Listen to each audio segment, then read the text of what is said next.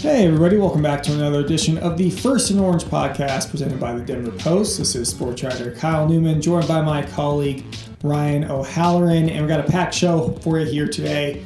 Talking Broncos OTAs as they fire them up on Monday with their first one. We'll talk about that, the plan for OTAs from Vic Fangio's perspective, who was there and wasn't there, especially in that first OTA on Monday, and much more. So, Ryan, first off, initial impressions from that first OTA and just kind of the format and uh, two of the most notable no shows Melvin Gordon and Kyle Fuller. Ask me what I thought of the first OTA. What did you think of the first OTA, Ryan? But you were very excited when Brandon McManus was there, right? I'll get the uh, before I touch on the kicker. Um, God, it was boring. I mean, I hate to say that because we're lucky to be covering football and being there, but and we got to see the whole thing. Yeah, we saw the whole which thing, which was unprecedented. But there wasn't any team drills. You know, there wasn't a lot of passing and catching. There was a lot of drill work, so it wasn't it wasn't high on the uh, interesting scale. But you know, the first thing the first thing we looked for when we walked into the uh, you know complex on Monday was who's there, who's not there. And the first guy I looked for was the player rep, and that'd be kicker Brandon McManus. You know, it's about a month ago he put out his, you know, his name wasn't on the statement. It was the Broncos players through the union saying they were boycotting on-field voluntary activities. That blew up in his face, and I can't wait to talk to him because he'll probably deny that it did, because he'll say, well, some guys, you know, did stay away from phases one and two. I don't care. I mean, OTAs are voluntary, and yet you had 80 guys there uh, wearing helmets, and that most of the guys, except for two that weren't there, were because of injuries or other excuses. So right.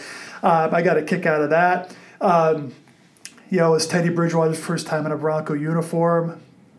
He looked like it. Um, he looked like he was throwing in receivers for the first time, which is true. High, wide, short, but the orange gloves looked flashy, even from afar. You could see Jeez, the sun glinting the, on. I didn't even see the orange gloves. I was too busy socializing. Uh, uh, uh, Drew and Lock, taking attendance. And too, taking attendance. Drew Lock look. Uh, Drew Lock looked good. Um, you know, you can't even really tell which guys were limited. Uh, you know, or going full speed, or who was even just watching with a helmet on. So you couldn't really gain a lot. I mean, you see teams around the league doing 11 on 11. Vic Fangio says he's not going to do that. He's not going to do that for the first six. I don't think he's going to do it for all for any OTA because usually it's like nine or 10 practices, usually going nine. So not a lot of drama, not a lot of storylines developed. But um, you know, the two notable absences were running back Melvin Gordon and cornerback Kyle Fuller. You know, they chose to do their own thing. Melvin Gordon would have been here if he was a starting running back had they not drafted Javonte Williams the second round. I firmly believe that. Kyle Fuller, I don't know what the heck he's thinking. He's on a one year deal. Ed Donatell, the defensive coordinator, and Vic Fangio, head coach, stumped for him to be signed here less than 12 hours after he's cut by the Bears. Yeah, that was that's very puzzling. You know, they uh, uh, they say he's highly touted. Obviously, Fangio's had his eye on him for a while. Obviously, going back to Chicago. So, and then, and then Vic's answer when he was asked, "Where was Kyle Fuller?" and he said, "I don't know." Yeah, yeah why did he miss? I don't know why. To me, and, and I tweeted that, and a couple of fans says, "Well, it's voluntary." I mean, honestly Okay, I, I almost swore. take the levels down. Take the levels down. But like like Ryan O'Halloran said on Twitter, the coach, the old ball coach, deserves a call or a text, yes, right? Hey, yeah. listen, coach, I'm not I'm not reporting because of this. Yeah, and you know, and say, hey, I'm gonna I'm feel I'm doing my own thing really well here. You know, I'll be at mandatory minicamp. Okay, at least there's some lines of communication there, and you know, people, you know, these these these fans who say, well, it's voluntary, they don't have to be there. Well, ninety percent of the guys were there they thought it was important to be there. Uh, are we getting paid extra to do these podcasts? No, we're basically volunteering to do it, but we think it's important for the brand, important for the website, so we're here doing it. That's what comes being a dang adult. We didn't go five and eleven last year, too. Okay. We're sixteen and zero. Oh. um, so uh, the other guys, I mean, on the injury front, you didn't expect Bassey or Albert O. Right. Uh, Purcell. Although Albert O was out there, yeah. Purcell was working on a side field, looking yeah, good. Duke Dawson. Around. Bradley Chubb is interesting. I mean, they called it a bone spur that developed late in the season. You know, my cynical question or issue is why did they take care of it then instead of now? I mean, I don't think bone spurs heal on their own. Right. Well, and, and Fangio, I, I thought it was puzzling too because, you know, Fangio said he, they held him out the final two games because of that the, the ankle issues. And then as he continued to work out throughout the offseason, Fangio said it would feel good sometimes, other times it wouldn't feel good. So I guess the decision was made rather late. Yeah. Hey, we should probably have this surgically taken care of. Yeah, and you know, to me, it's if it's feeling good sometimes and not feeling good the other times, that's a concern. Right. You know, maybe much ado about a little bit. Uh, I was encouraged to see Courtland Sutton out there. He'll be he'll be managed during this offseason program, which is what he should coming off the ACL. And uh, Von Miller, we'll get to him uh, in a different podcast, but you know Von was back out there.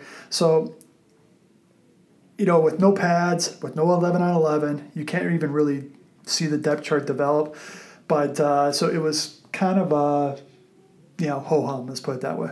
First Orange Podcast, that's Ryan O'Halloran. This is Kyle Newman. So before we close the show, just some quick thoughts on the, the QB competition right, which officially started yesterday. Well, not really in Vic Fangio's mind because, uh, as he pointed out, it's really hard to gauge, you know, anything before you get into a team setting, before you, especially into those preseason games, which he said are gonna, you know, from his early comments, it seems like those preseason games, you know, depending on how camp goes, of course, are gonna hold a lot of weight. You know, uh, I'll, I'll, I'll, I'll say what some people, uh, members of the Denver Media Mafia, tweet. I asked when I asked Vic, hey, can either of these two guys separate themselves during the next four weeks? And, and you, you, you sort of uh, gave, gave most of the answer. When there's no 11 on 11, when there's no pads on, it's tough to do that. To me, it's going to be interesting how he handles these preseason games in two respects. One, who starts the first one? And two, how long does each of them play? Three, do, let's say Teddy Bridgewater starts the first preseason game at uh, Minnesota. Does Drew Lock play with the starters against Minnesota? Okay how much you know so there's a, there's a lot of layers to this to make sure if they want it to be a fair competition there are a lot of layers to this to make sure each guy has a legitimate shot. And you know big picture teddy teddy bridgewater is a veteran. He can handle not getting a ton of snaps. Drew lock needs reps he's still a sec- he's still a third year player with 17 career starts. So I think it's important to him to get a lot of work, even if it is with the second team. And there's plenty of receivers and tight ends to go around. And the one thing about a Vic Fangio training camp is every receiver is working with every quarterback. And that's the way the rotations go. So it doesn't matter if Drew Lock one day in camp is working behind the number two offensive line. He can still throw to Courtland Sutton and Jerry Jeudy. So, you know, the quarterback competition didn't start and it won't start until early August. And Drew Lock on the post OTA Zoom asked a couple times about the uh, you know the rumors this offseason, you know how just he handled all of that, and he basically dismissed it and said, "Hey, I'm I'm in my own zone, work focus on my own growth." And he also seemed uh, a little calm. You know, he he spoke kind of projecting down the line, and uh, you you can tell he thinks he's going to be the starter. But yeah, I like that. I mean, yeah. you know, you have to treat it like it's your job, right? And he can he can sound like that because he doesn't have to learn a new offense this year. He's familiar with Pat Shurmur, familiar with Mike Shula, the quarterbacks coach. So I liked I liked the confidence portrayed of him. I didn't mind him, you know, bleeping on some of the questions and changing the subject. I mean, I asked, hey, how, was it tough to block out the Stafford, Watson, Rodgers talk? And he said, believe it or not, no.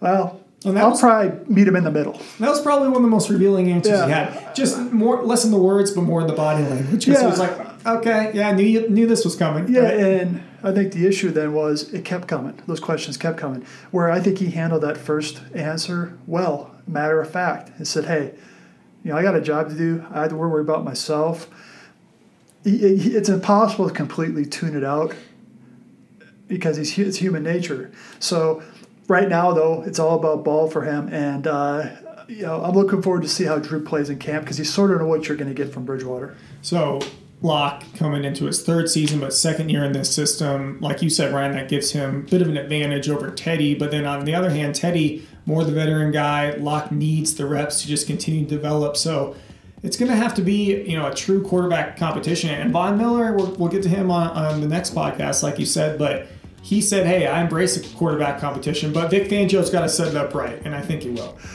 Yeah, I'm glad Von is embracing the competition. You know, I, I slept easier last night when he said that. Some people actually wrote about that, but uh, you know, Von should worry about trying to get back to double-digit sacks.